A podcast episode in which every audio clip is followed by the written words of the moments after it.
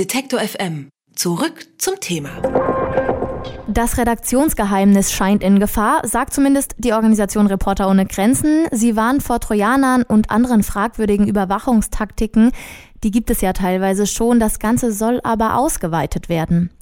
Netzpolitik.org hatte einen Gesetzesentwurf des Innenministeriums geleakt. Der hat den umständlichen Namen Entwurf eines Gesetzes zur Harmonisierung des Verfassungsschutzrechts und er hat für Furore gesorgt, was das Innenministerium mit diesem Vorschlag erreichen möchte und was die digitale Spionage vorsieht. Genau darüber spreche ich jetzt mit Daniel Moosbrucker von Reporter ohne Grenzen. Er ist dort Referent für Informationsfreiheit im Internet. Hallo Daniel. Hallo. Ja, du hast den Gesetzesentwurf äh, studiert, kann man sagen, und mehrere Sachen darin lassen einen aufhören. Vielleicht kannst du da mal die wichtigsten Punkte ansprechen. Also da steckt tatsächlich eine Menge drin, äh, auch was, was jetzt mit Medien erstmal nicht so viel zu tun hat. Öffentlich für Aufsehen hat zum Beispiel auch gesorgt, dass die Geheimdienste bald Minderjährige äh, überwachen können sollen. Ähm, das war bisher auch noch so eine Schranke, wo man gesagt hat, okay, wenn es um Kinder geht, die, die darf man jetzt nicht überwachen. Ähm, auch das soll fallen. Das hat die SPD vor allen Dingen auch öffentlich gesagt. Da will sie nicht mitmachen. Wir als Organisation, Reporter ohne Grenzen, die sich ähm, natürlich für die Rechte von Journalistinnen und Journalisten primär einsetzt, haben uns das einmal angeguckt vor dem Hintergrund, was dort für Medien auf dem Spiel steht und das ist eine ganze Menge. Ähm, und die Spitze des Eisbergs ist sicherlich, ähm, dass dort das sogenannte Redaktionsgeheimnis ähm, ausgehebelt werden soll. Das Redaktionsgeheimnis sagt bisher, dass naja, Polizisten und so weiter, wenn es um um Redaktionen geht, dass sie dort nicht reingehen können und sozusagen schnüffeln können oder Sachen beschlagnahmen können, damit wir Journalisten eben unsere unsere Verwandten schützen können.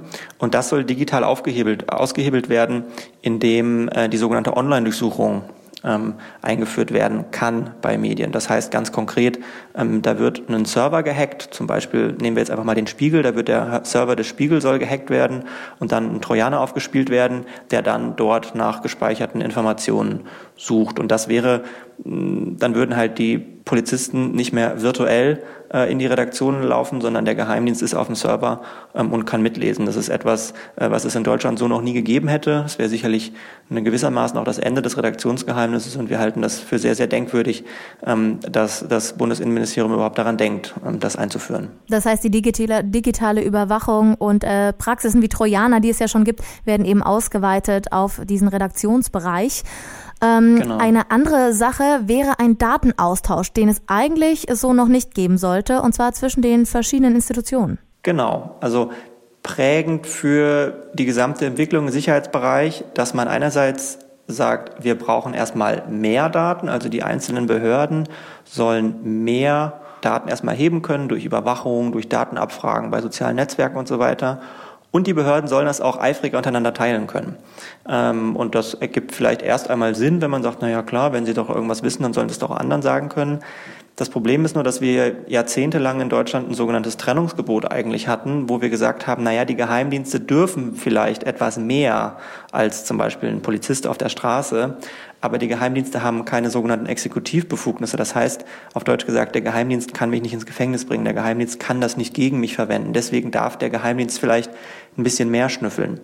Wenn wir jetzt anfangen, dass wir die Geheimdienste, die historisch gesehen schlechter kontrolliert werden und mehr dürfen, wenn die jetzt auch noch anfangen, ihre Daten zu teilen mit Strafverfolgern und andersrum. Also wenn die Strafverfolger Daten von der öffentlichen Fahndung und so weiter in die Datenbanken der Geheimdienste speisen, dann entsteht genau das, was wir eigentlich verhindern wollten, was das Bundesverfassungsgericht auch immer wieder gesagt hat, das darf nicht passieren, dass wir so eine Art Überwachungsstaat haben, wo irgendwie jede Institution alles vielleicht wissen kann und wir als Bürger gar nicht mehr genau wissen, was eigentlich der Staat über uns weiß. Und dann fühlen wir uns eingeschüchtert, dann fühlen wir uns eingeschränkt. Das gilt für jedermann und jeder Frau. Das gilt aber natürlich auch für Journalistinnen und Journalisten ganz besonders, denn wir sind sozusagen qua Definition, es ist unser Beruf, auch den Staat zu kontrollieren. Und wenn der Staat alles über uns weiß, dann ähm, beißt sich das etwas mit diesem Ziel. Und ein weiterer Punkt, der vor allem eure Organisation mit betrifft, ähm, ist der, dass äh, Journalisten im Ausland äh, weiter abgehört werden können, beziehungsweise Praxisen, die so schon aufgeflogen sind, eigentlich legitimiert werden. Genau. Das ist leider, muss man sagen, die Weiterführung eines anderen Gesetzes. 2016 gab es große Furore, dass bei der Massenüberwachung, also der deutsche Auslandsgeheimdienst der BND, ähm, darf massenhaft Kommunikation im Ausland abfangen und auswerten. Also mit Massen meine ich wirklich so ziemlich alles, was im Ausland ähm, vor sich geht. ähm, und darf das eben auswerten. Ähm, nun soll das ausgeweitet werden, dass der BND auch im Ausland hacken können darf. Auch er da soll Trojaner ausspielen, um es ganz praktisch zu machen. Der ähm, BND darf bei der Washington Post, äh, die in Amerika sitzt, ähm, darf dort Trojaner ausspielen und ähm, ja auch überwachen. Das ist einerseits aus unserer Sicht ähm, nicht vereinbar mit unserer Auffassung von Pressefreiheit, dass man sagt, nur weil die im Ausland sitzen, darf der deutsche Geheimdienst dort irgendwie mehr oder weniger tun und lassen, was er will.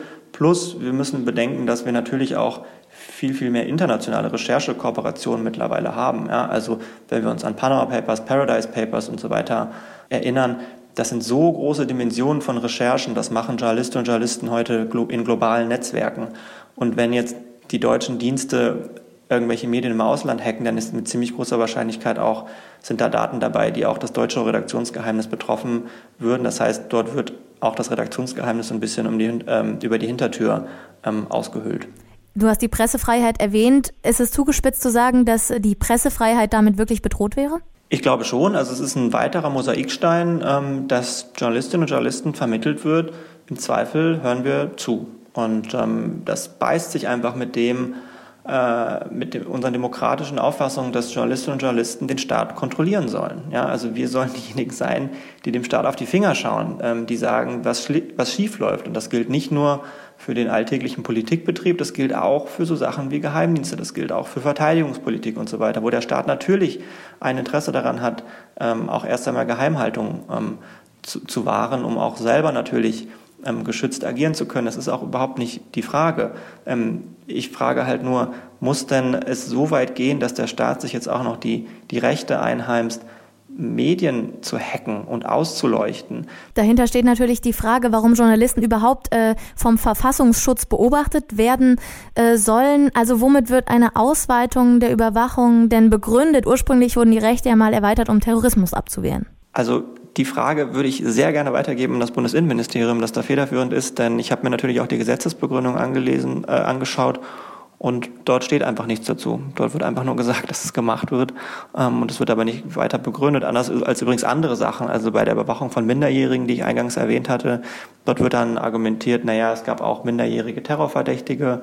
Ähm, dort wird schon, werden irgendwelche sachlichen Gründe herangezogen. Bei Medien fehlt das. Dort wird einfach gar nichts ähm, zugesagt. Im Sinne von bin ich auch gespannt, was äh, in den nächsten Tagen jetzt ähm, an Argumenten ähm, herauskommen wird. Zumindest die ähm, SPD, allen voran Katharina Barley, hat sich schon geäußert. Die lehnen den Vorschlag komplett ab.